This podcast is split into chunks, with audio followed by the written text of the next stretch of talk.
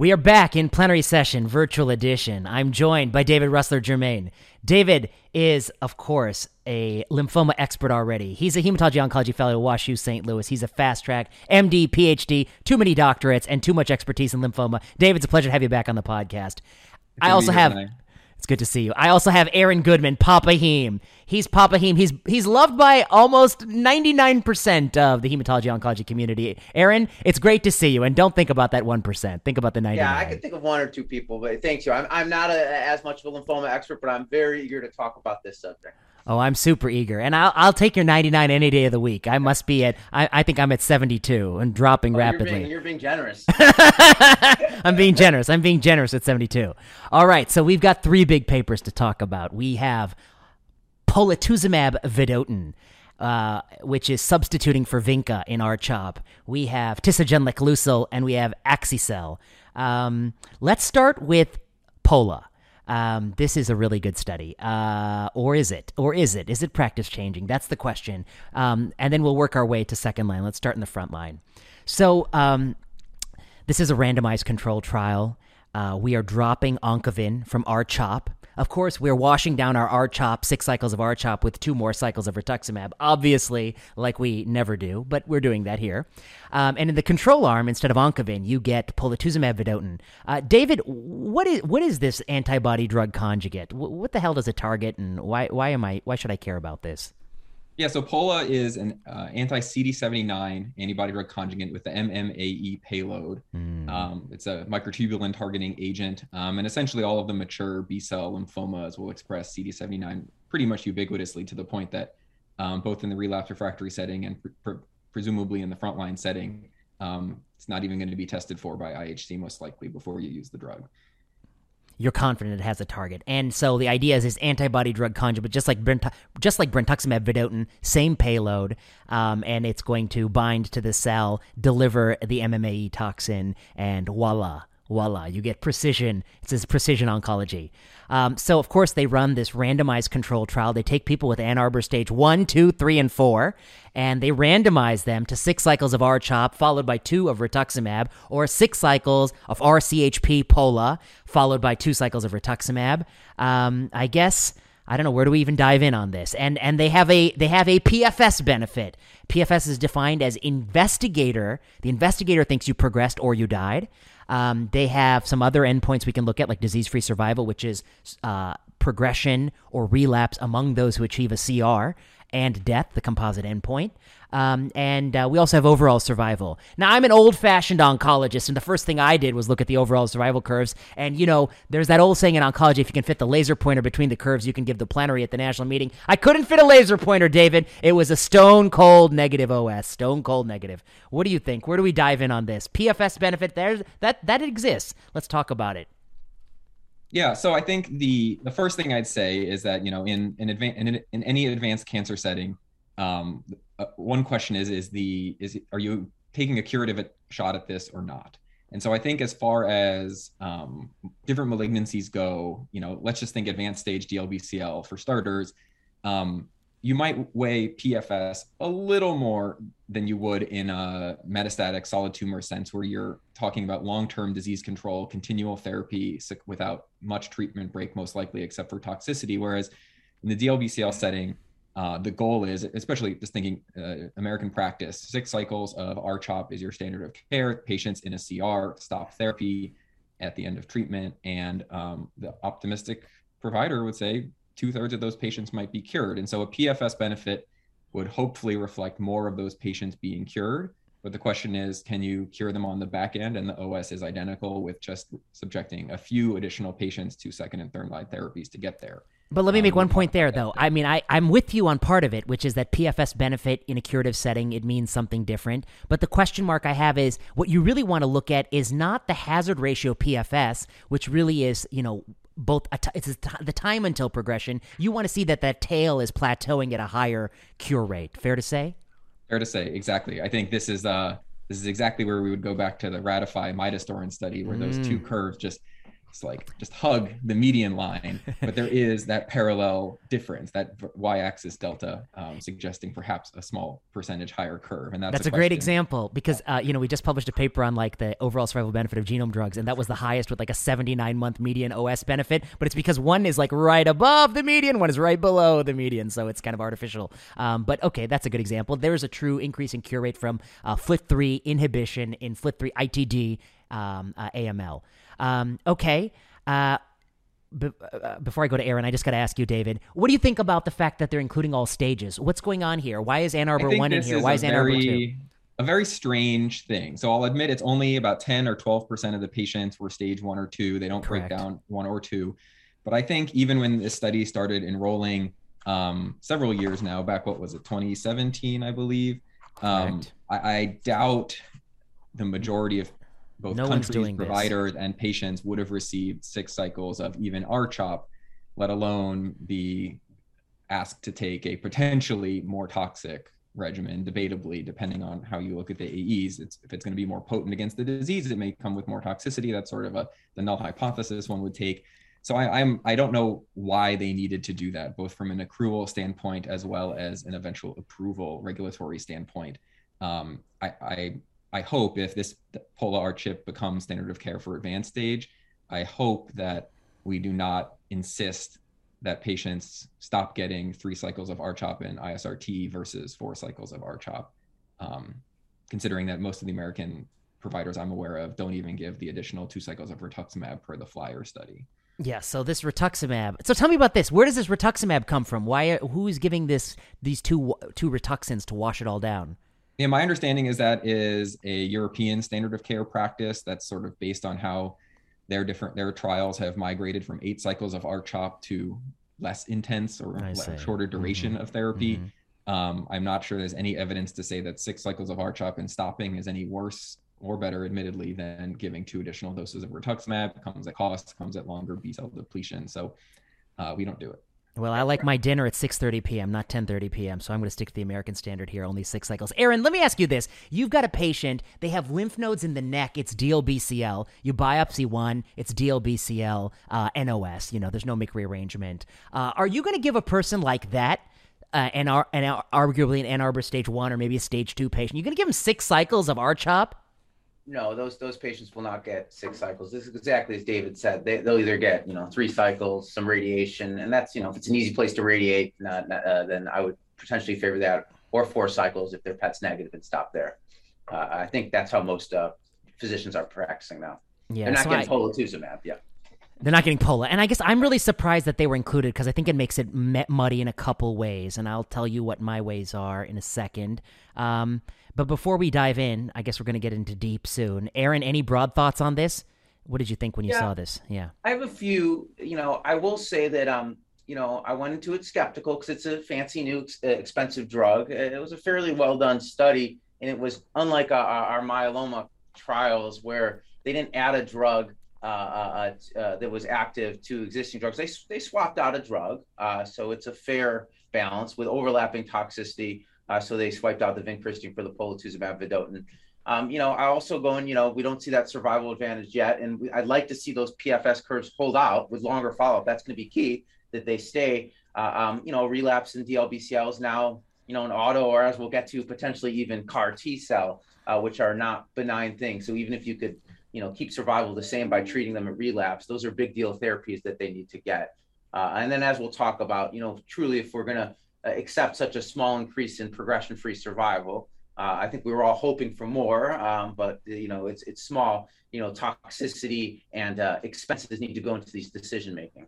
That's right. I think maybe and maybe hopefully David will be able to tell me about the dollars to avert one event. So I hope you. Uh, I see. I see. You may have thought about that. Okay. Here's my first thing I have to say before we get into it. Uh, the first thing I have to say is the introduction. They say, as you all know, Pola BR has an OS benefit over BR, as you all know, and I gotta say uh, that that is an underpowered phase two study, and that was not your primary endpoint, and that is very likely a spurious finding. So repeat that study and take that out of your abstract. Th- medical writer, thank you very much. Uh, I'm well, not a. Well, I'm, they should yes. not repeat that study because. Okay, fine. You're right. We should be giving BR. Yeah. Okay. Fine. Okay. Fine. I mean, I I, can't. I can. I can think very clearly of like the one or two times I've been forced to give it. Um, you know, in the salvage setting, uh, purely sort of a palliative option, and it's in somebody who's really quite frail and quite, couldn't really take more. Okay, David, let's come back. Hey, at least this. they had a Yes. control, unlike SADAL. You know, at least they they gave a control arm. You gotta give them some credit. Yeah. okay, that's true. Oh, oh, you're thinking about selling Selinexor, my favorite. Yes, my favorite. First, oh God, don't. That's a.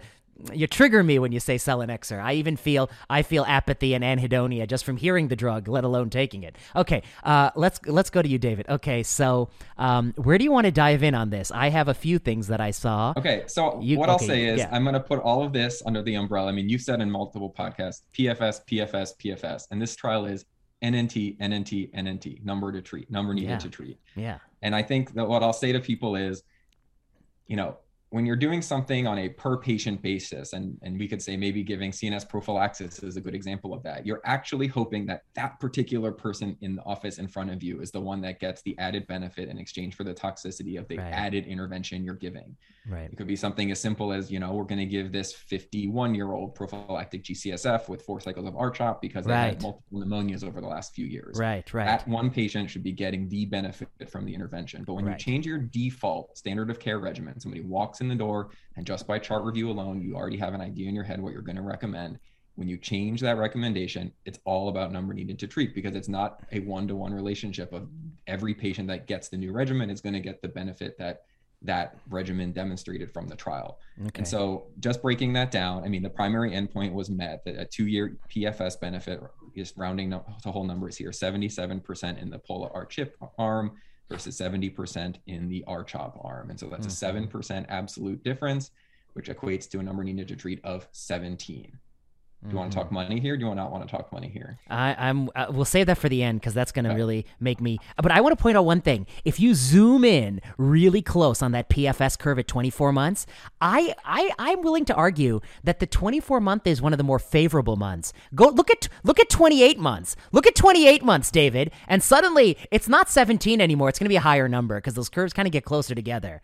Well, Huh? well, I mean, there's a reason for that, and that, that that speaks to are we doing are we taking are we performing standard of care surveillance in clinical trials? Somebody I know you just published on this. Uh, Maybe you saw my thread. Maybe, uh, yeah, maybe. maybe. Um, okay. No, but this caught my eye too. That Yes. after treatment, patients Yes. get pets every six months for four pets, and then every year for three more PET scans. what the f is that? What I is mean, that, alone That's is not right. insane cost. It's radiation exposure that's never going to get insu- uh, approved by insurance.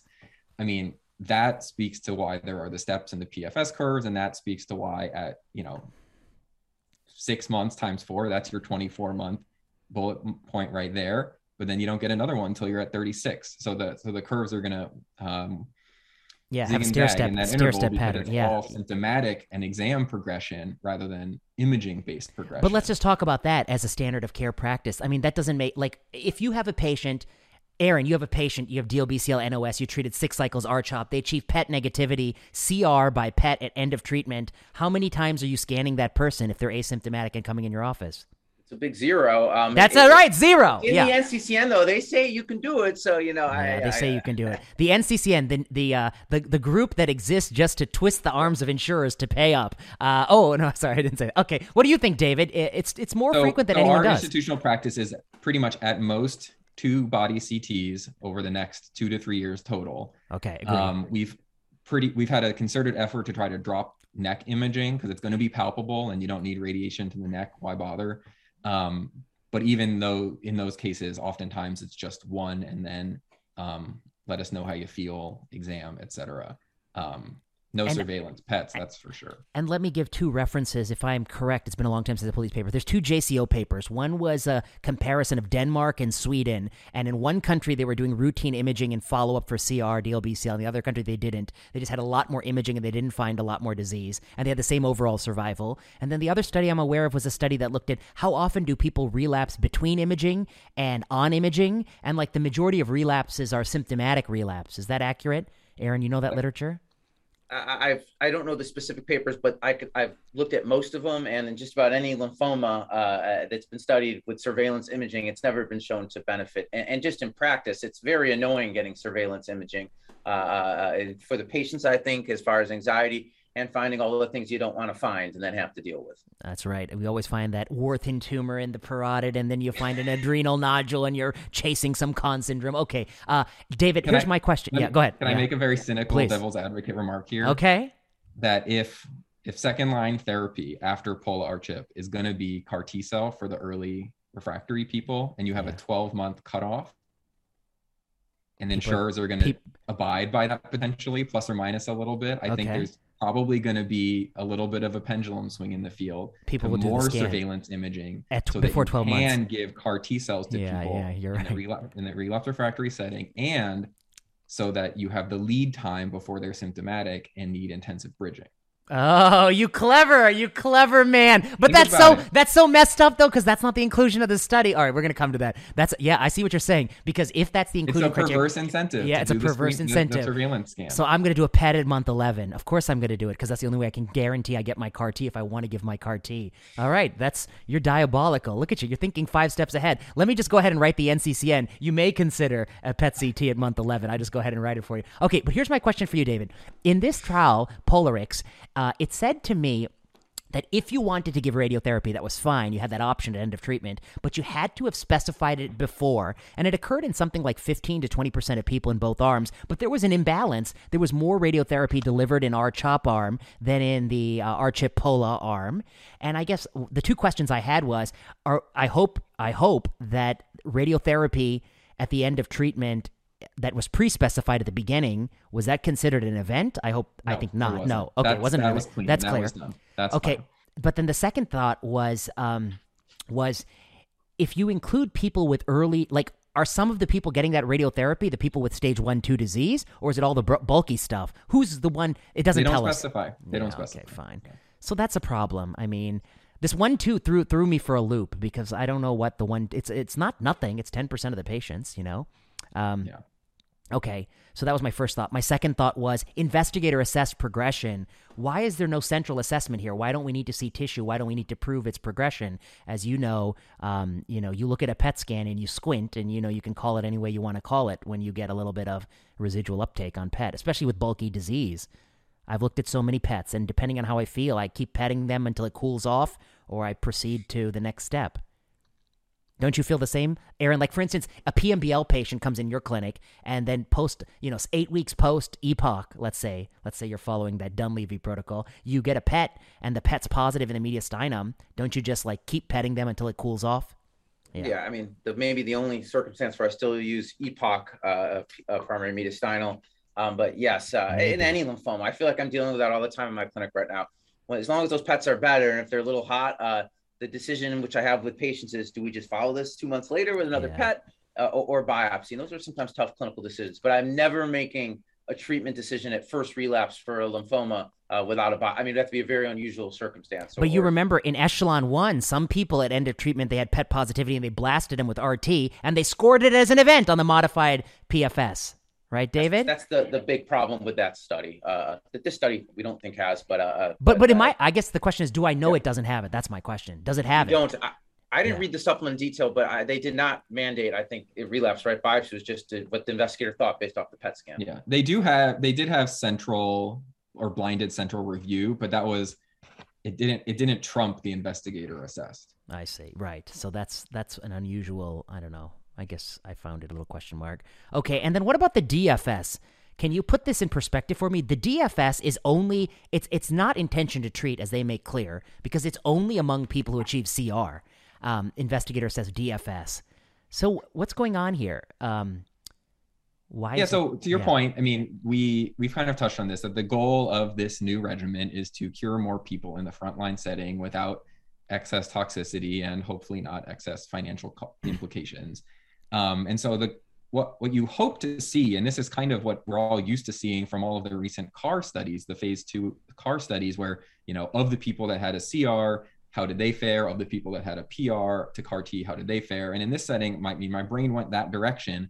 And then I'm looking at this DFS curve, and what surprised me is that in the Pola R chip arm, 343 patients had their response status at treatment completion. 343 out of 376, 78 that's 78% were in CR. But when you look at the disease-free survival number num, numbers, number of patients who could be evaluated was 381. So how did you go from 343 to 381? Now, one possibility, and it doesn't make it clear in the protocol or the supplement, is that these are patients that had interim CRs and either had other events, like they, either they had a, I guess they must have had a progression like at their end of treatment scan, but I think mm. that's hmm. pretty unlikely in yeah. this cohort. And what I think it, this number actually reflects is that there are patients who had, a, had either stable disease, data missing, or PR at the end of their treatment, had a CR to subsequent therapy, and they're actually reporting to us how did those patients in their CR from salvage do. It's very unclear, and it just makes it very hard to interpret what this number is because I think a lot of the ASH and social media chatter was that perhaps this more potent regimen makes us your CR is a deeper CR. We don't have DLBCL MRD, but perhaps these CRs are deeper and that's why they're lasting longer. But they don't actually right. definitively show us that. They don't actually show us that the people in CR truly at the end at treatment completion, which is what I wanted, those 343 patients, how did they fare compared to the 325, not the 336, the 325 in the standard R-CHOP arm? You know, I'm just doing the math now. You're right. 440 people are randomized to Pola R chip, 78% CR rate. So that comes out to be 343. 343. And yet the Kaplan Meier plot of IDFS, which should be restricted to the subgroup, is 381. What is going on? Where are those yeah, 40 people really coming explain from? It. And I mean, I want to. Either way, it's not mm. ideal. Um, and maybe at this point, can we add a disclaimer that mm-hmm. a lot of this is intellectual? We're not explicitly criticizing the authors for doing certain things. You have to say ways. that these days. Everyone's so we sensitive. Do, we do have to say it because you, I think you have to say that, but you know, Aaron has to say I, that, but I, I don't have I don't to say that. Say but okay, I don't have no. Yeah. Oh, wait, okay, but you um, have to say it. But yes, I, everyone takes it personally. You know, I drive. You know, I drive a Honda. You say something bad about a Honda, it's like you're talking about me. You know. So yeah, so DFS okay, but you're right. But you're right. You, it, but yeah. but you can say you commend the authors; they're good people, and this is a good paper. Okay, no, but I, no, I think running this study had to be done. They did the right phase two before it. Uh, that was published in one of the Lancet journals a few years ago. They had to run this study, um, and I think it was a good study. There are quirks that we're talking about, um, and we'll see if it's practice changing. That's the key question um, for me. And um, but this is interesting to me. This 40 patients, where do they come from? And you think that what happened was they had PR they're getting ICE. They get CR on ICE, and now they're included in the group of people who achieve CR while on study, but they're off study when they got the CR. And or there other... people who had disease uh, end of treatment not evaluated or data missing, which was 34 of the 440 patients.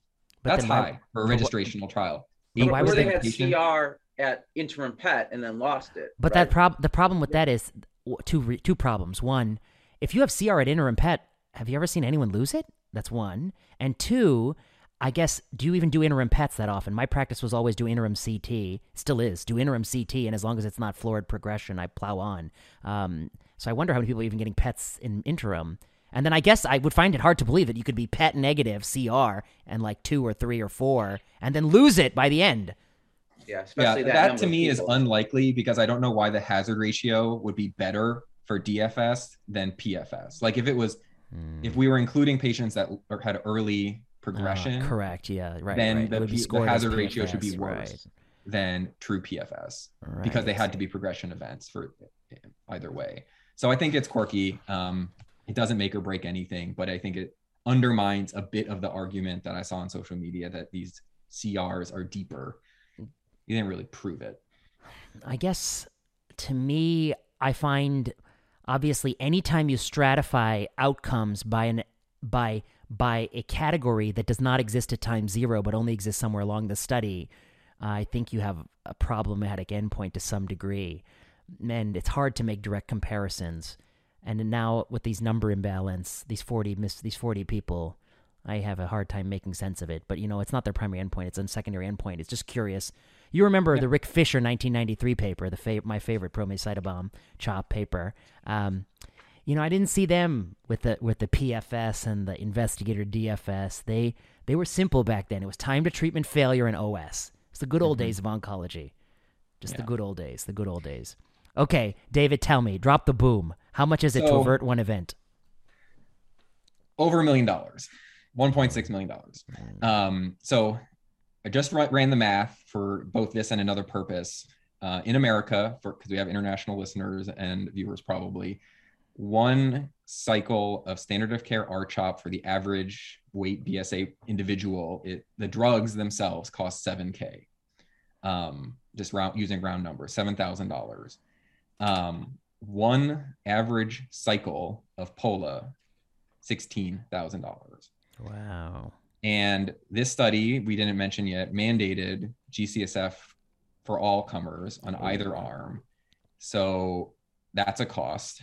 And then you can debate whether patients will have additional costs based on the spectrum of toxicities. But um, if we can talk toxicity for like a quick second, yeah, let's do it before we get the cost.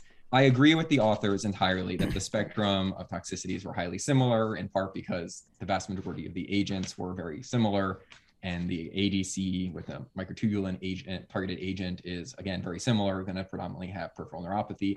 But we know from other studies that polatuzumab does come with more neutropenia, more cytopenias in general than, vincristine would as a monotherapy, just a like A prime to A. Um, but I think in a few places in the uh, discussion of uh, the toxicity, they say that things are similar when in fact there's a few absolute percentage points different, more than two or three percentage points. Mm-hmm. Febrile then, neutropenia. Exactly. But in other cases where it's unfavorable for POLA, they kind of say it's similar despite a, um, a, a, few percentage point different in that direction. So I think that the, the thing from the toxicity standpoint I would take take away from this is that 13.8% of people had febrile neutropenia in the POLA R-CHIP arm versus 8% in the R-CHOP arm an average admission for a neutropenic fever is $25,000 in America. So if you have an absolute difference of five five percentage points, six that is points. you know from a number needed to treat, cost needed to avert standpoint, that plus the GCSF or despite the, the GCSF yeah, yeah, and yeah. Dis- right, right, right, right, is again non-trivial. Um, and we'll come back to this. David, the, the, the company would argue, you know, if it saves one person from getting a CAR T, you know, uh, when they write their cost analysis benefits uh, that will be published, written by them. Do we want to talk them. number needed to treat to avert one auto and number needed to treat to? Okay, this time I'm not. Okay, okay, okay. So yeah, how much? All right. So you so you just made a great point, which is that you first you threw out a number 1.6 million dollars to avert an event. Um, did that PFS include the G? What's that? A PFS event. Correct. Not a PFS a survival event. Yeah. Well, of course they they they have to improve survival to avert an event. Okay, PFS event. But that did that include the GCSF? Okay, so the GCS on top of that, and then the next thing is, and did that include the excess cost of febrile neutropenia? That six percent increase in okay, so those two extra costs, and now you're going to give me the number to avert, uh, or the number to uh, needed to treat to avoid a CAR T, etc. Yeah. So in this population, um, yeah. number needed to treat to avert one auto was 32 patients, hmm. and number needed to treat to avoid one CAR T was 63 patients and and you're assuming that the probability that the person who has the event would fit axi-cel versus auto no this so they report in the supplement oh, how many people in each arm went Got to get the, those okay, things. so okay. i took the true absolute uh, risk reduction number. of those two um, subsequent lines of therapy. Now is all, all of those numbers will be moot if and when based on zuma 7 axi-cel becomes second line for some of these patients um, but I suspect that that study, those that study results will not be that applicable for most of the people technically I, included. I bet Zuma Seven, like the people who are putting their patients on this trial, are already kind of doing a Zuma Seven in their practice. Like, weren't many of you weren't like in real life? A lot of people were taking chemo refractory people straight to to to CAR T. Okay, we'll come back to that. So, I mean, the cost is horrendous. I mean, it's a, it's a lot of money to avert an event. Um, and an event is not a cure. That's to be clear. Like we haven't proven that to be the case yet. Um, that's a lot of money, 1.6 mil to avert an event. We ha- have a paper that we're about to publish about dollars to avert events, and I will tell you it will be on the high end of this paper. I can't tell you anymore. Yeah. No, I think, you know, um, Aaron and I have talked about this separately, and you, as of you and Ivan and I, that there is a there's a big difference and i hope listeners have always and continue to appreciate this that there's a big difference between the sort of academic regulatory discussions that we're having here, which do bleed into the everyday decision making. And I hope what we discussed previously and continue to discuss inform people's day to day decision making. But the truth of the matter is, you know, you don't make a decision am i going to treat my next 100 dlbcl patients with this regimen or not you make the p- decision one patient at a time when they're in the office in front of you um, i think you know we can all answer in the next few minutes whether we will start offering this to our patients. I'll go first potentially and say I think within the next few months, assuming my patients aren't going to get $94,000 bills every treatment course, that yes, there are going to be many patients who get offered this. Um, the dilemma is, you know, when they come and tell me, well, here's my copay, why didn't I do RCHOP? You know, or vice versa. Somebody gets that recommendation outside and they have a high copay, and then they come to my office and say, "Do you should I just take RCHOP instead? I'll save myself ten thousand bucks out of pocket." it'll be these are going to be long consult visits just talking about the financial implications of yeah, this regimen. Yeah. Um, You're not going to wash your hands of it like so many. Okay, but here, let me ask you follow up questions. Uh, if their IPI is one, are you going to do it? I think people probably will. I think that's what the hell. They're excluded from the study. I know. I, it's hard to. I mean, some why it, this we can talk. Uh, I know. Yeah. Dichotomizing uh, a continuous, variables variable. all we want, Yeah. but if it's LDH or age and they're plus or minus a year, if they're plus or minus a few LD, LDH points, I mean, it's it's hard to convince me that based on somebody's LDH is being 245 with the upper limit of normal 250, that that makes or breaks it. You know, like that's not. Are you going to offer it to your early stage patients? Definitely not. Okay, so early stage is off for you, Early stage is out. But but you use you view IPI as squishy. Okay, I'm curious about you, Aaron. Are you going to offer it? This is tough. I spoke about with David over the phone. You know, I'm just imagining myself in the clinic, patient who's educated and has looked at this, and and I say R-CHOP, you know, uh, uh, uh, you know, and they're going to show this wonderful randomized study in the New England Journal of Medicine with a six percent. Don't you care about that? It's going to be tough to not offer it to some patients. Now, if we knew, you know, what the copay is going to that discussion, I think like if patient, if you went through this data in depth, like we just did, as best as you could to a patient, and explained it that we don't know if it increases overall survival, it's a marginal benefit at best. Uh, um, and they're going to also have to pay 10 grand out of pocket. I actually think a lot would not do it, uh, but you don't know that usually at that first consult visit. So yes, I think I will probably give this to, to some patients. Uh, definitely not, you know, uh, early stage. That's easy for me. Hell no, they're not going to even. It's not even going to get really discussed. But for advanced stage patients, uh, uh, it will get discussed. And I probably will write for it. Are you going to give it, Dr. Prasad? I guess I'm going to say uh, I'm probably going to be among the three of us the least likely to give it. Now, although I talk a tough talk, when push comes to shove and you actually go through my charts, you'll see I've done some things based on what people want after I make the best case and I go through education like nobody's business. Um, but uh, I also practice at the General, San Francisco General Hospital, and our drugs are covered by Department of Public Health, and they have a more stringent process of what they're going to put on the formulary or not. And so that will be a barrier to me giving it in the sense that I suspect that a lot of people who look at this will not view it uh, so favorably. And I guess there's a point there, I think a broader point, which is that you know this is this is an age old question which is who does rationing in a system? Um, let's assume for the sake of argument that this is a pristine study that in fact shows this is a superior drug product. I think the question is who should and it's also very very costly for whatever benefit. I guess part of me wants to say i'm not yet sold it's actually better and i'll keep pushing on it a little bit harder in the next few minutes but if I were sold it's better, it's only better at a tremendous price. And in most systems in this world, there's going to be somebody else. It'll be there'll be a regulator saying, okay, it can be an option, and then there's going to be a payer who says maybe not. And so in the United Kingdom, it would be nice. I think I suspect it would fail most NICE analyses unless the company gives it at a very significant discount, like 80% discount or something. Um, in, in Germany, they have a system. They're not going to pay for it. Maybe Switzerland, they have a little bit more cash. Uh, and they might pay for it, but the Netherlands, I don't think would. Uh, Kaiser Permanente, I think, would probably try to find a way to deprioritize this on the formulary. Um, I also think the Veterans Hospital will find a way to deprioritize this. So places with fixed budget might have other sort of cues. Canada probably won't pay it in many provinces, um, but we in the United States have a different system. And so you're at Siteman, you're at UCSD. I'm here at the General in San Francisco, and I think they're different kind of strategies. But coming back to the efficacy, just for a second.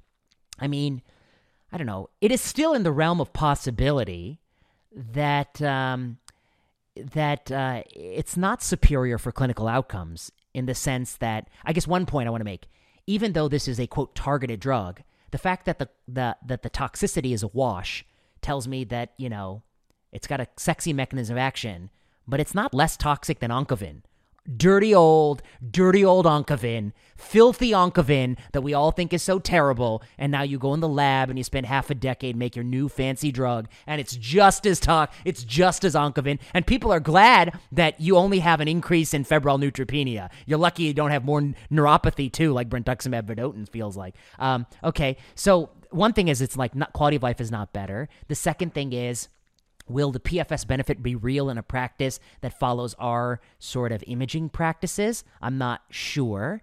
Um, that's one thought. And then the third thought is is salvage as horrible and a fate to be avoided as people think? And I don't think salvage is as terrible as people think because how many times have you given RGDP? Let's talk about RGDP. Do you like RGDP? You like R-ICE? You like our RDHAP? What's your salvage of choice, Aaron Goodman? Uh, well, more kind of just how our institution's done it is is rice, but I will say in my practice okay. I have been shifting more towards RGDP as of late. Yeah, outpatient, you know, yeah. and then auto. Um, thoughts, David? I, I, agree with everything you're saying. I think this is um, it's tough to ask a physician in the room with the patient to be the rationer. It's yeah, not their job. Yeah. Um, and also, we don't often know what the cost to the patient will be before we proceed with a plan. I mean, we're pushing up in age how we can when what we who we offer autos to, who we offer CAR Ts to, up 80 higher even. I could see that a patient getting up in age, but very fit otherwise, wants to just be done with their disease. This may this regimen may give them a very modest increased likelihood of just being done after this intervention. Hmm, okay. I mean, to speak the number needed to treat, Probably yeah, 17, not, 17 but they so may far. get a small benefit. Now, a younger patient mm-hmm. who um, wants to, you know, take COVID aside, be less likely to be admitted with a toxicity during between cycles, needs to keep working or taking care of kids, and thus the risk for infection is non-trivial. Um, and or has higher out-of-pocket expenses or you know hasn't met a deductible yet i think it's very reasonable to give that patient um, RCHOP. And one thing that I what I think is funny, um, you know, you, you mentioned formularies a few minutes, a few seconds ago, but you know, every hospital has a different way of offering or restricting chemotherapy agents at large for inpatient use. Of course, um, that's because they doesn't. This is not going to be available deep... inpatient. Correct. Um, of course not. Anywhere. Um, for several, like at least a year or the two. hospital will lose money. Um, I know a few institutions have started giving checkpoint inhibitors inpatient. Um, doesn't make a ton of sense to me given the like time to needed to response for different indications. But you know at our institution we can't give checkpoint inhibitors in the hospital. I, I highly doubt we're ever going to give pola in the hospital. So it doesn't make a ton of sense to me to say like a patient who's sicker from their lymphoma and thus might benefit from the deeper cr we're going to give RCHOP to because of cost purposes due to like admission expense concerns. But then when they come out to the clinic will give them the more costly and more toxic thing. Interesting. That's, oh, that's, that's a, a nice paradox. Potent. They're so you know sick. I mean? like, yeah, I, yeah, they're hospitalized for the cycle one. Dissonance there. Yeah, yeah, it's a cognitive. Right. They're hospitalized for cycle one. They're so sick. You got to throw a really serious therapy at them. That's the person you want to give Pola. But the hospital says, "Oh my God, we're going to lose money on Pola because we get a single DRG billing code for this, and so we got to give the cheap stuff here. But then later you can give the Pola. You're right. It's a cognitive dissonance. Okay, I want to make two points. One, the point that I should have said clearly, which is I actually don't believe that the doctor in the bedside should be the rationer. I think it's a problem. And so we need another system in the US. The second thing I think I want to say is that I think there is a regulatory failure here because if I was the regulator at the FDA and I actually wanted to do good rather than just approve products, I would say that you want an approval in large cell frontline. Here's the goal: one, if you if you bring me an improvement in OS, guaranteed you get approval, easy. OS benefit with good subsequent therapy, you get approval. Second, um, you can bring me an improvement in health related quality of life, but you got to measure it from randomization till death do you part in everybody, even post protocol, because I want to know quality of life from salvage and balance that against quality of life upfront with your drug. And or the third reason I want to say is PFS is suitable for me, but I would power it for the tail of the curve. So you have to show me 36 month, you know, D- delta PFS. This trial is powered for PFS hazard ratio. It's possible with more and more follow up that it actually becomes less significant or more significant in terms of the plateau. You know, so I think we we should be careful to say that we do not yet know this cures more people. Although a lot of your modeling, like even the number needed to treat, is assuming hypothetically that that person's really cured of it. Uh, so it's a regulatory failure now that the regulators fail and they keep failing and have failed for many years. And when Aaron points out their failure on Twitter, they get defensive about it. Uh, but you know, now that they keep failing, now it's up to us to try to be a, a, a point person on this on this thing, and we can't. Okay, I'll give you the last thought, David, because you look like you want something to say, and then we got to no, do the two I mean, the two tar this is, yeah. this is super tough. I think I think this is where key opinion leaders and the guidelines and everything that you've mentioned from a regulatory standpoint is all going to come together and make a very messy situation. But I doubt that this doesn't become the preferred regimen. I mean, first of all, people that own their infusion centers are going to make more money from giving it. It's, I mean, there are people who are going to say, well, PFS is a good surrogate for OS, and there's a PFS benefit that I buy, so I'm going to use it, even though that's not relevant because we are measuring OS, so it doesn't Correct. not Yes. for measuring Right. it. Right, right, Um, right, right. People will read the text and say the similar the uh, toxicity profile was similar, and it was quite similar. It was not drastically different. This is not belantamab ocular toxicity versus not. Um, you know, Or so selinexor. is similar. Um, I think this is going to boil down to what the guidelines say, what gets paid for, and what people do, and then everyone else is just going to follow suit. I think um, that's probably fine, you know, in the scheme of things. Um, but I wonder, is this gonna? Are we gonna have trouble interpreting the other frontline trials that are ongoing now that this might be standard of care?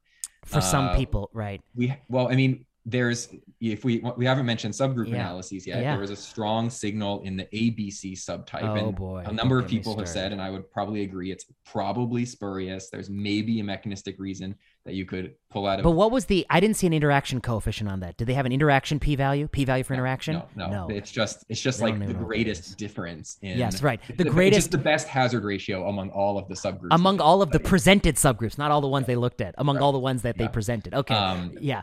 Uh, so, yes. They so I, so I bet the- people are gonna What are you saying, Aaron? sorry, they point out that the ABC and the the older over the age of 60 high IPI did did better. But if you Mhm. look at just like any DLBCL study that's plagued, you know, time from diagnosis to treatment is I think like 26 or 27 26, days. So, 27 days. Yeah. yeah, uh, you know, so these aren't our sickest patients that are Maybe- being admitted to the Maybe hospital. Capricorn does better than Sagittarius, or Yeah. Aquarius does better than Cancer. Maybe. Who knows? We didn't look at those.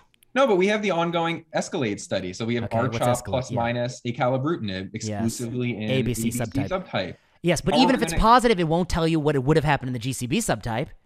Well, I'm saying how are we going to interpret that Uh, if we this. if we adopt this In the ABC subtype, R-CHIP, especially if people yes. are saying, well, it's driven by an ABC signal, which I can concoct a reason for based on CD79, MYD88, et cetera, Correct, BTK correct, pathway, correct, correct. mutations. There's a pathologic. well, I think if that if that trial is positive, then the people who look at this forest plot will actually learn what an interaction statistic is and calculate it so that they can try to bolster their argument. And it'll depend on whose dinner you go to the night before. Um, but you're making a great point. But is it? I mean, the broader point is that um, you're saying that like it looks like of all the places that this is favorable, it's more favorable in this subgroup. But this is a subgroup where R-CHOP is the control arm for an ongoing study, and if that's a winner, you won't know is R-CHIP Pola the choice or is R-CHOP plus acalabrutinib the choice, and it'll be a lot of debate in that space.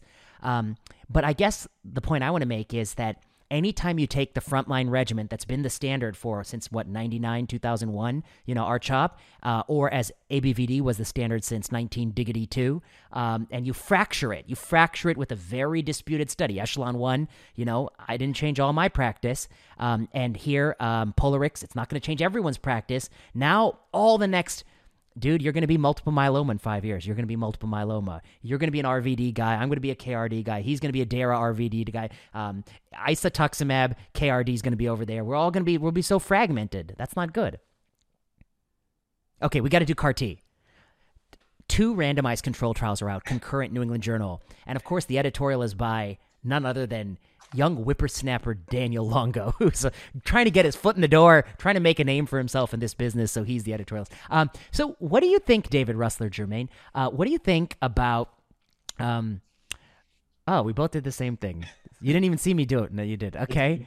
Um, so first of all, everyone says, "Oh, this is a second line study, second line, second line." It's not second line. It's of all the people second line, the people who have primary refractory disease, which is a very aggressive biology and we all know those patients and we can remember them distinctly, and people who relapse within 12 months. And this is a disease category that, you know, they are generally chemorefractory. And um and uh okay, what are your thoughts? axi-cel is positive, tisagenlecleucel is negative. Yeah. So there were th- there are three studies, two of which have been published. So we'll really only talk about those because we can really dive into the manuscripts. Um, Zuma seven is the study of axi-cel, the CD28 co-stimulatory domain. um, CD19 directed CAR T cell product um, from Kite. And that's the positive study. Hmm. Um, and in contrast, the tisagenlecleucel 41BB co-stimulatory domain um, Novartis product was the negative study. And I think the editorial is very good. I think a lot of the commentary at ASH and online related to it was very accurate that these studies had a lot of differences despite trying to target the same rough indication, probably at their initial conception. Um, I think we have to start out by saying thank you for doing these studies to both groups. Like it, it is a beast to accomplish these with the amount of logistics and the financial implications and the cost of the therapies. And these are good, again, these are very good studies, several unique quirks that we'll point out, some of which I don't love.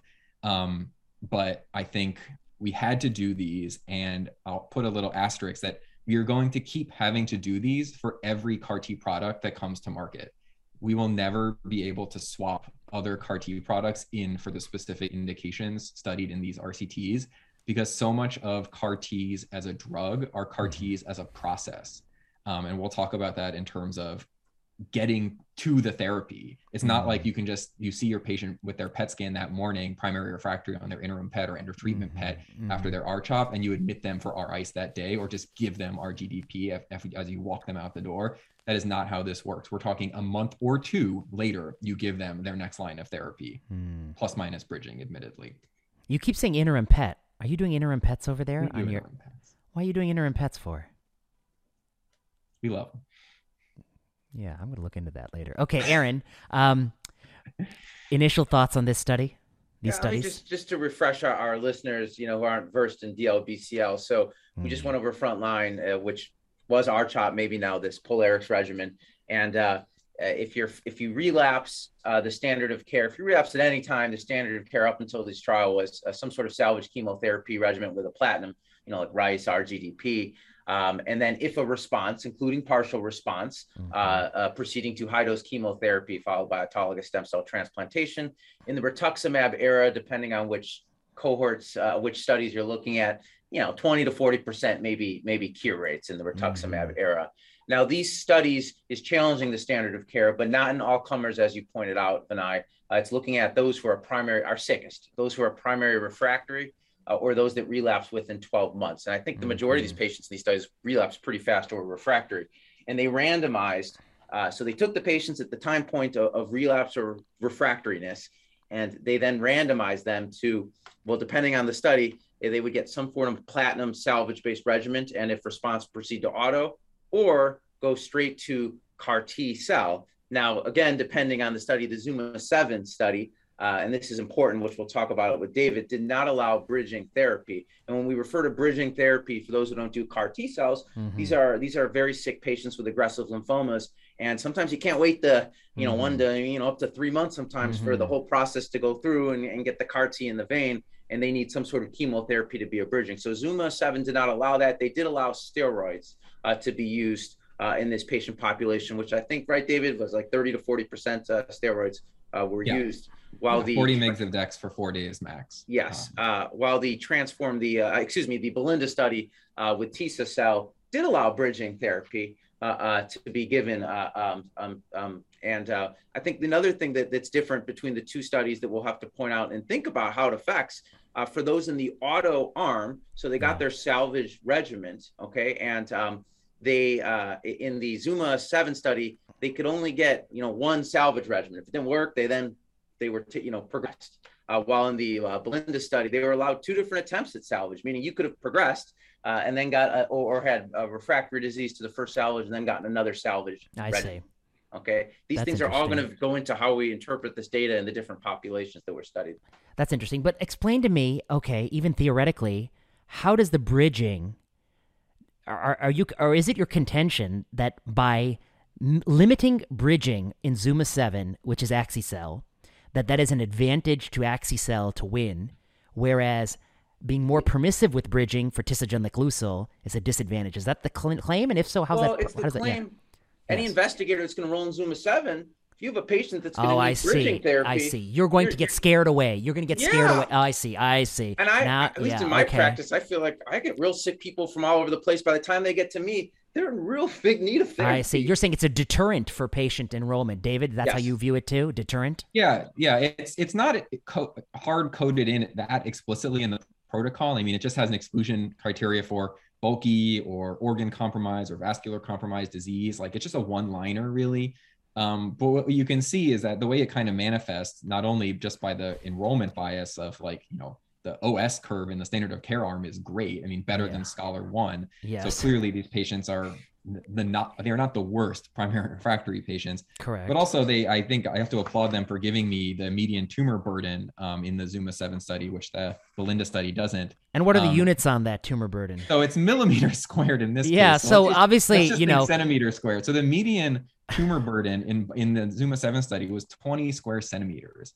So if you had five two by two lymph nodes, you're the average patient in Zuma seven. Oh, I mean, okay. yes, there's a broad range, but that's median. I see. I see. Yeah, that's not turning- that's not exploding blossoming disease. Correct. I mean, I see. just to, just to be fair. I see. No. I see. Oh, that's good. You've turned it into language I know. You're making it a scan. Okay, I see. That's good. Okay, so it is useful to know the cubic millimeter, cubic centimeters of tumor. Okay, but let me ask you this. Um, okay, so what if the investigator had a sick patient? They said, "I'm going to put him on Zuma seven. The moment, and then they're like, "Oh crap, I got to give bridging." What happens to those patients? They get pulled off trial. They get censored. primary endpoint. oh, they get event. scored. That's an event. On Zuma 7, that's an event. But that, but that would penalize presumably the CAR T arm, not the control arm. Correct. Correct. So I think that for it to make sense as that to be a bias for while the trial is successful, the deterrent effect has to be greater than the pull the scored as event effect. Yeah, Yeah. no, that's fair. Yeah, but to, to answer to get get through a few nuts and bolts of both Yes, of these yes, studies, yes. the primary endpoint in both studies was event-free survival. So that includes patients needing another line of therapy despite not progressing by strict imaging or examination criteria. Um, the problem is that even though that was blinded central review in some cases or not, if you see stable disease and you switch the therapy, that's not there's no blinded central review of changing therapies, for instance. So there is an investigator discretion component to EFS compared to central review PFS, albeit in POLARIX there was investigator review PFS. So small tidbit. Um, I think, you know, as I kind of mentioned about these therapies being like processes and not just interventions and talking about the need for bridging and whatnot, um, the time to delivery of these agents is so key to, I think, the success and failure. It may even trump the inclusion or exclusion of these uh, criteria of these patients based on bulky disease, or at least So give it a 1a the, 1b yeah. 1 for its money. What are the So- times in this? Yeah. Yeah. So I mean, in Zuma seven, um, they po- reported in the manuscript median time from leukapheresis to product release was 13 days, and that's a very flattering number. Um, but in the supplement, I think the more important thing is pheresis to infusion, which is 29 days. So if you can wait a month for your patient to get therapy plus or minus some steroids, you'll be fine. Um, in the Belinda study, time to median time to infusion was 52 days. Ooh. And a shocking thing I realized in the supplement was that in the US patients, the median time to infusion was 41 days versus 57 in the non US patients. And what that manifest as was that um, only 9% of patients in the non US arm in Belinda could went through all this without needing any bridging compared to 35% in the US arm and course. 59% of the non-US patients needed two cycles of bridging to get to CAR T given their 57 day interval between enrollment and CAR T infusion. And these are kind of best case scenarios think about it, right? Because to participate in a industry led CAR T study, insurance approval is probably faster than standard of care insurance approval. You are going to get your line and pheresis placed probably a little faster than in real life. I mean, these were all these patients were pheresed within five days of, of registration in, in Zuma seven. I, that never happens in real life. For in my in our practice, you, you know, decide on CAR T and then five days later you're getting your pheresis done. So I mean, there's so many mechanics and logistics to getting this, these drugs to people that it really does influence what's happening from an outcomes perspective. So, translation, you're saying that um, one of the potential reasons axi-cel is a winner and tisagenlecleucel is a loser is that with axi-cel, they turn this stuff around fast. I mean, they're not letting people go more than a month with that steroid. And that's also a reason why they don't use as much bridging, or they could use they could not they could prohibit bridging because they can turn it around quick. But with tisagenlecleucel, it takes a long time in the U in the US and it takes even longer. Like getting an amazon package in russia it's like they can put some stamps on that thing and throw it in the mail. 57 days later you're lucky you're going to get it. Okay so it takes a long time in uh, abroad and and and and and and that's why they have to have bridging in the protocol. Otherwise who's going to enroll them you can't temporize someone with steroids for that long. Um, so yeah and then the other point is that in zuma 7 you got randomized to the CAR T arm you kind of did your thing, you hung out, maybe got your steroids, and then got your CAR, your CAR T cells. In Belinda, you got randomized to CAR T, you did or didn't get bridging. You got a PET six weeks later to parallel the post cycle two salvage PET in the standard of care arm. That doesn't scan did not count against EFS. And this where is where I get a little critical of the Belinda study design that it's it's too complicated here. They're doing PETs at six weeks, and if you progressed with or without salvage, that doesn't count as an EFS or PFS event in the CAR T arm. And then you get another PET at 12 weeks, no sooner than 10 weeks after leukapheresis. And that PET is before you get your CAR T. Sometimes, right? Okay, yes, yes. Right? It could yeah, be yeah. sometimes, and that yeah, could be an event. So 12 weeks after enrollment, if you've progressed before you get your infusion, but I guess in my mind, is possible? Is that possible me, that you could have? Yeah, no, there's you know because of course it's a distribution, no. so there'll be some people that far out. But let me ask you this though: like theoretically, if somebody has progressed and the doctor still squirts in the CAR T cells and gets a response, then I think it's fair, right? Shouldn't they get credit? Yeah, so they count like, that. Okay. So they do okay, give yeah, them yeah. that. They do give them that. Yeah. Yeah, it's fair. I actually think because in practice, if you're trying to go to CAR, a lot of our patients progress, or some of them do in that window of getting the CAR, especially if it's going to but take. But you still know, give the CAR. You still give the CAR. But sometimes you don't give the CAR. That's the real case. Sometimes you, you can't because they die, and unfortunately, and that is, I think, counted as an event if it happens before 12 weeks in, in the study, uh, or, or, they get too sick and you're too scared, or for whatever reason you don't give Correct. them the CAR. So. Uh, but it does kind of mirror, uh, you know, it makes it complicated interpretation, but it does kind of mirror what we do. So let me ask you this question what if I did a study? What if I just, what if my practice were the following in light of these studies? Here's my practice.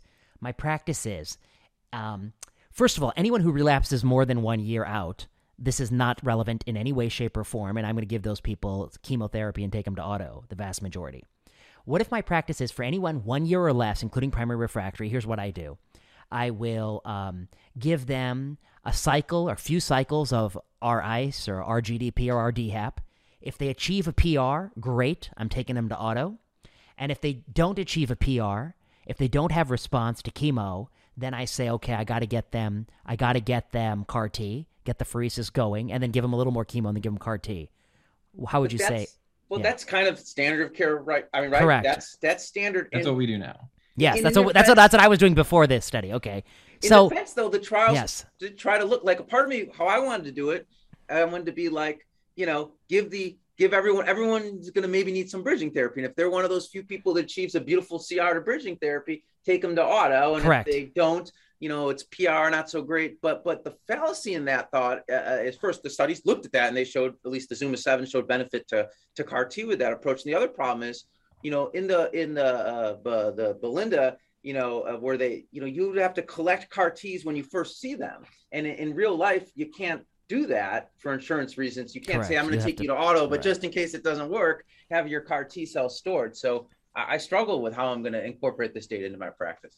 Yeah, I think I think I actually I've comment I've tweeted about this in like over a year ago, I think, but I think it was really important in the Belinda study that they didn't handicap crossover, quote unquote, and they actually made it easy to give CAR Ts to the other arm because it surely was easier than standard of care to get CAR Ts in the second line for those patients randomized to that arm. You shouldn't say, "Oh, you ah. progressed on your salvage," and thus, um, you know, good luck dealing with your insurance. However, the problem is that that's not how it's going to work in real life, as Aaron said, and so it almost begs the argument: should these companies be willing to receive pheresis products and hold them, given that they cost four hundred thousand dollars, and if called upon, they use them thereafter Um, I, don't know how that would work logistically and production wise, but I think we're. But to be fair, it costs them fifteen thousand to make it.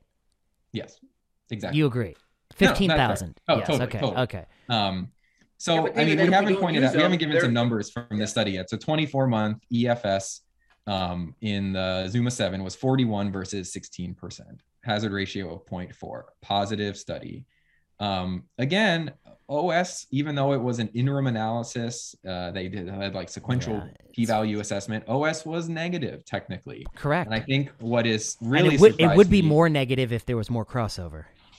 well, I mean, to speak to crossover, th- this is, I think, if I had to give one criticism, that my biggest criticism of Zuma 7, Zuma seven. is that they say that they did a sensitivity analysis for OS, pre specified, quote unquote, pre specified, to see whether there would have been an OS difference between the two arms if not confounded by Correct. cross. well, that's real world crossover. Yes. It is not confounding. It is not confounded crossover to give your patients the best third line therapy after they progress on the standard of care arm in the study. It just isn't. So we shouldn't call it that. And second of all, I was like, oh, let me read more about this pre specified fancy statistics thing that I don't understand despite being decent at statistics. Did you know that it was added to the analysis plan in a July 2020 amendment to the protocol after the final patient was enrolled? Hmm. Interesting. Is that pre specified? Hmm, I don't know. It's. I don't know if I call that pre-specified. That's yeah. mm, I don't a little bit it. late. I don't, I don't love, love, it. I don't love it. Well, I mean, obviously, I think I'm going to encourage readers to read, you know, when is crossover desirable in cancer drug trials and when is it problematic, which I wrote with Allison in 2018 in, in the Annals. And also, we have a whole chapter in like Malignant on this issue. But the key is if a drug product, and Aaron, you tweeted this today, if it has if it's used and accepted and is a standard in a ladder line, and your trial is testing the routine upfront use versus standard of care, you gotta give it, you gotta give it in the ladder line when they progress. You can't deprive them of it. And you don't need a statistical method to disambiguate the benefit. You need to prove that even when you give it in the in the current standard of care place, there's still a benefit. So that's easy stats. Um, so this method, what is it? Rank preserved structural time model or something like that? Yeah. Yeah, and 56% of people got subsequent CAR. So it's a coin flip. It's not like Yes, all right. of them got it. Let's be honest. It was But come back to my you know, premise. What about my premise is in real practice, what if you did what I say? Like you give them chemo, and if they don't have PR, then you try to take them to CAR T. Are you going to do that? Yeah, we I- do do that. But Yeah, I know we do problem that. is Are you going to change argue- that? Yeah. Yeah, what they'll argue in these Yeah. studies, which they're trying to show is why we should use it earlier. There's a lot. There are some percentage of patients, or a reasonable amount, that you can't still, you know, by that time, uh, you know, they're just too sick, and you can't, you know, there's going to be dropout. You can't get them to the CAR T. We're dealing with a pretty uh, aggressive malignancy, so. Uh, you know, maybe by giving it earlier, which is what they're trying to show, that we do help them in the in the overall. Uh, I see. outcomes. I see. I and I see. think another key thing, which is sobering, although consistent with prior reports, is if you look at the control arms of those studies, the patients who were randomized to auto transplant, how many ended up getting to auto transplant? And it Yeah. was, I was like 32 or 36 percent. It was like very similar in, in both studies. So, like me, you know, if we knew who was going to prior to, you know, uh, uh, you know, if we knew who was going to respond and get to auto, I think for sure we would do auto. The problem is when they see you in that door as a primary refractory DLBCL or early relapse, we don't know who that 32% is. And, and, and somehow if we could figure that out, obviously future study, that would Yeah. benefit more funnel car, the patients to CAR T earlier. That's a fair interpretation. Yeah. What about you, David? What do you think? I think, you know, and I can speak from a very anonymized recent patient anecdote that my patients who get, who have a positive, especially 5PS of 5 end of treatment PET from their Okay. their frontline treatment, especially if they're over 60 and probably could deal with a treatment break. I think it would be fantastic if 30 days from then, with maybe just a few doses of steroids, they come in for CAR Ts instead of anything cytotoxic. I think that's probably in their best interest. And I think that would be a great schema. The issue is, does it pan out that way? Can I get a line in them? Can I get a pheresis spot? Do I need PFTs? Do I need another echo? Fair. do I have to have them see a separate provider? Do I have to get a Mhm. slot? I mean, that's a whole ordeal sometimes. I mean, we can speak to the myeloma CAR T issues. Not every product is going to always be available. Um, Now, what about this patient? You okay? You have a good patient. What about the? Uh, I'm making something up. Uh, 48 year old DLBCL, bulky disease, um, achieves CR at end of treatment. Um, for whatever reason, you decided not to radiate the bulky disease. Maybe it was in a sensitive spot. And now on month 12, has abdominal pain, has relapse in the bulky site. You get so some of those people might get radiation if it's a single site, Okay. especially bulky. There are some, I think it's in the red journal, a nice paper that small n, but perhaps, you know, because we know disease bulk is not a good fact, good prog, it's- an adverse risk factor for poor CAR T response. That could you hit the the bulky site or or the only site with radiation, um, not. Let's say it's a bulky site and four lymph nodes nearby. I guess what Well, I'm trying to say is that's an auto patient. That's still an auto patient. Yeah, no, I agree. That's Okay. probably an auto patient. I think, um, yeah, that's hard, and and I think the the the use of surveillance scans and and this sort of strict 12 month cutoff, even though it obviously had to be done in the protocol, is going to be really tricky in practice because. I I mean, you among other among many other people probably have good data that the majority of trial progression events are radiographic, and patients don't notice it it. on exam or feel any worse. And so, Yeah. you know, if you have that lead time, and this is where um, I, you know, I'm a big ctDNA fan, but I worry that if we do like serial post CR ctDNA and DLBCL, we find, and then we call, a, we get a PET on at six months because their ctDNA went from negative to positive, and then we find their new two centimeter avid node. Is that now a CAR T patient who would have otherwise never have been one? Or say if you get the PET at nine months, let's be more realistic, and then they would have been another three to six months till we would have noticed their progression symptomatically or otherwise.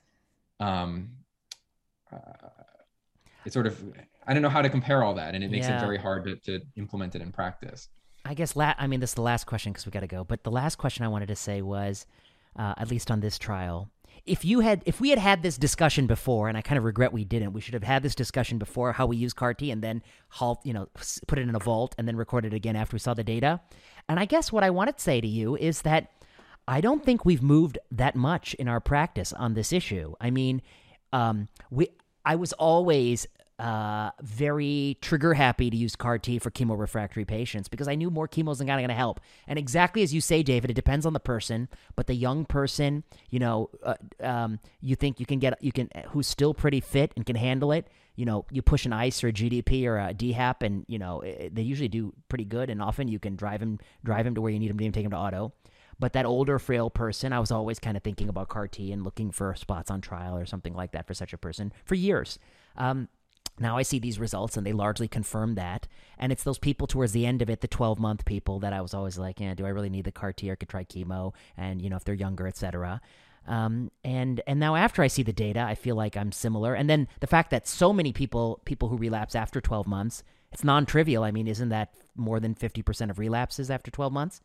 No, maybe 40%? Just slightly under, yeah. Slightly under 50%. I think it's like 40% in yeah, the the first 30 or 40% in the first year or 40 40 and then 20 after the Correct. mark. correct. Um, what I, you know, to your point, Yes. the the sort of the flip, the kind of the, the flip of it is what this is practice informing or in regards to is that those patients aren't going to get Kymriah. They're not Okay. going to get. That's the point. And in part, they're going to get punished because of their turnaround time. Correct. If, if I if if in a best case scenario turnaround time of what the trial showed me, these patients are not going to do better. I think the the the the CRS looks better in the Zuma 7 than it did a little better than it did in some of the other studies. Uh, I mean, we haven't even talked about liso-cel, um, you know, hmm We haven't what seen the the paper. favorable toxicity profile of that looks like compared to these two agents.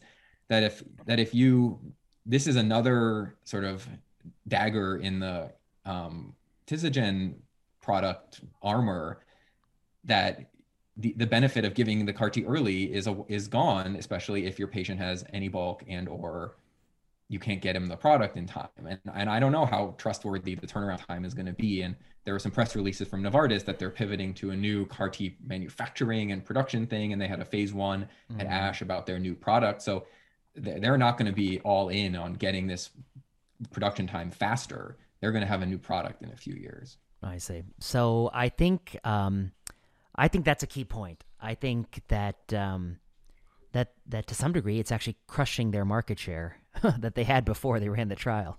Sorry. Um, okay, Aaron. Last thoughts on this? I mean, my final thoughts, I think, are you know, for those primary refractory patients that get to you that do need bridging therapy and their disease is exploding, I think the bottom line is either option just isn't that good. Still, no, I, I, you know, and and that just kind of makes makes the decision easier. I mean, the, the, neither is that great for that particular population. For those patients that are a little bit more stable, kind of like the Zuma 7 patients who didn't need bridging, because if you look at the Zuma 7, there weren't that many dropouts between uh, randomization and uh, uh, giving the, the, the CAR T then you know those patients will get the CAR T. But uh, um, I still think that the more in the Belinda study, that, that patient pop they do bad either way. you know, we don't have a, a, great answer to that. That's really that's really good point. Okay, and then the last thought on Polarix. We'll do one last thought. Polarix. My last thought was actually, you know, if we had a functioning marketplace, it would be a great place for coverage with evidence development and try to you know, use some real world randomization as you debut the product because I think there's a lot to be sniffed out on you know, who are the people, if any, who are still getting the tail of the curve benefit there? So this is a Medicare problem if we had a way to do it, but of course, this is the U.S. Mm, sorry about that. Okay, last thoughts on Polarix, David? Um, well, I was gonna say, can I say one more thing? All right. Yes. Fair. So yes. my one, I, I, I gave my biggest criticism for Zuma Seven was the not pre-specified OS sensitivity analysis. My biggest yes. criticism of the Belinda study is they don't include in the manuscript which CRS graded criteria they're using. In their prior manuscript, they used UPenn, which is very different than the, either of the 2014 or more recent Lee criteria. In what the way? Protocol, it's they say it's the Lee criteria, but they don't say the criteria in the manuscript, which is frustrating because you don't know how to interpret how serious a grade two CRS is or isn't. But which Secondly, is which is generally more permissive, the UPenn criteria? the UPenn is more about organ toxicity grading and whether or not you get end up in the hospital or not because of it. Okay. Um, it doesn't have a strict vasopressor on or off requirement. Okay. And um, and so that's that's an issue. Um, and in contrast to the Zuma seven, Linda doesn't give me percentage of patients needing ICU care in either arm, percentage of patient patients needing vasopressors in either arm, and they don't break down and, and even in the supplement CRS grade one or two. I see. So those things are lacking, and I just don't know why they wouldn't have been in in us Interesting. major paper like this. Um, and third, and just as far as inclusion exclusion criteria, Zuma 7 did not include, but Belinda did primary mediastinal and follicular lymphoma 3B patients. Zuma 7 about 10 include. to that made up about 10 to 15 percent of the total study, those two histologies, but uh, I believe. Um, yeah. Uh, oh, um, and and actually, Polarix excluded people who had large cell transformed from follicular. Didn't they do that too? I believe so. I'm going to look that up while Aaron gets the last thought. Aaron, last thoughts? on the CAR T, I was also going to say, you know, okay. at least on Twitter, and I hear that CAR Ts are safer than auto. Oh, um, God. Yeah. These studies really didn't show that. Uh, if you look at the the, the safety profiles, uh, uh, and I still think they're both they're both rigorous procedures, and we shouldn't design trials where they have designs like in some of the new myeloma studies where they're auto ineligible or not fit for auto, but then the you know they get a CAR, you know, something like that. So it's just yeah. some food for thought. Uh, oh, and right, I just checked. Right. Polarix they excluded. They could not have indolent lymphoma. Uh huh. Interesting. Interesting. The plot thickens. Okay, so you know, I, uh, I, uh, this was really great discussion. Uh, I learned, I learned a few things. That's always, that's always makes my day. Um, I think these will be, these aren't black and white decisions. They're gray, and I think reasonable people will find a way to kind of come in the middle and incorporate it a little bit maybe some more than others. And uh, Europe, hey, Europe, you you love to listen to this podcast. In fact, it's much more popular in Europe than the states. I don't know why, uh, but uh, but in Europe, but they donate are, donate more too. I heard, you know. Right? Yeah, they're they're the only ones, the only few people who are lost on the internet who came to the Patreon page, which unfortunately doesn't cover the bills, doesn't keep the lights on yet. Uh, maybe someday we can hope springs eternal. Um, but uh, but they, you know, they can actually, I think, you know, push back a little bit on Polarix and try to get some data and maybe some find some way to do some other studies. Oh, what about about the one thing you didn't say, David? There are other drugs that improve PFS but not OS and DLBCL, and we yeah, didn't so, incorporate so the those. two so the two studies I'll bring up. One is um, there's AC. JCO paper um, oh. seven or eight years ago. I remember one of the late the Len maintenance study. Yeah. Um, yes, the Len maintenance had more toxicity than placebo maintenance, obviously, but that had a PFS benefit. Um, not that dissimilar. I don't recall the exact number of hazard ratio, but we did not adopt that, obviously. That, um, let me, um, but that's different because that's taking people who are potentially already cured. Exactly. Right, they're taking Yeah. So I think it's a yeah. little bit different. Oh, I do yeah. not recommend Len maintenance at all in that setting. No, do not Correct. do it. No, no. I'm, but I, I would say from a strict, um, from a purist okay. standpoint, but there's one more. Yeah. Endpoint, then you should in one study. Why don't you take it in the other? You, one should at least be ask that question. And second was the ABCVP this, study. Um, ABCVP, yes, study yes, where they're adding Bleo and Vindesine. Uh, Vindesine never made it to the American market, and that's it was that everyone good. tells me is the major reason why we never ran such a study. But that had an OS benefit, um, despite more treatment-related mortality in that arm. So I think it's fair to have not adopted that regimen based on that trade-off. But again, the question is, you know, I, d- I just want to make sure everyone is. I, I said this on Twitter before. I, I just want to preach internal consistency here. That if we're going to hold one study to one standard, we should hold the other, the next one to the same standard um, as far as endpoints go and magnitude of benefit. Well, so. nothing says internal consistency like tweeting a steady stream of why young children should wear masks on Twitter, but then going to an ash party and throwing your mask away. Am I right? Am I right? and then getting Omicron when you went home. well, who knows where it came from. Okay, gentlemen, this was a real pleasure. Um, and again, congratulations to all the investigators. You did a lot of hard work, and this was not yeah. about you. This is these about, are great studies. These are really these are great studies, and uh, and and the people who uh, who could do better are the regulatory systems that design this, and the system that could get us some better data and lower prices would help us too. Thank you so much, uh, David Russler Germain, Aaron Goodman. Until next time. Take care, guys.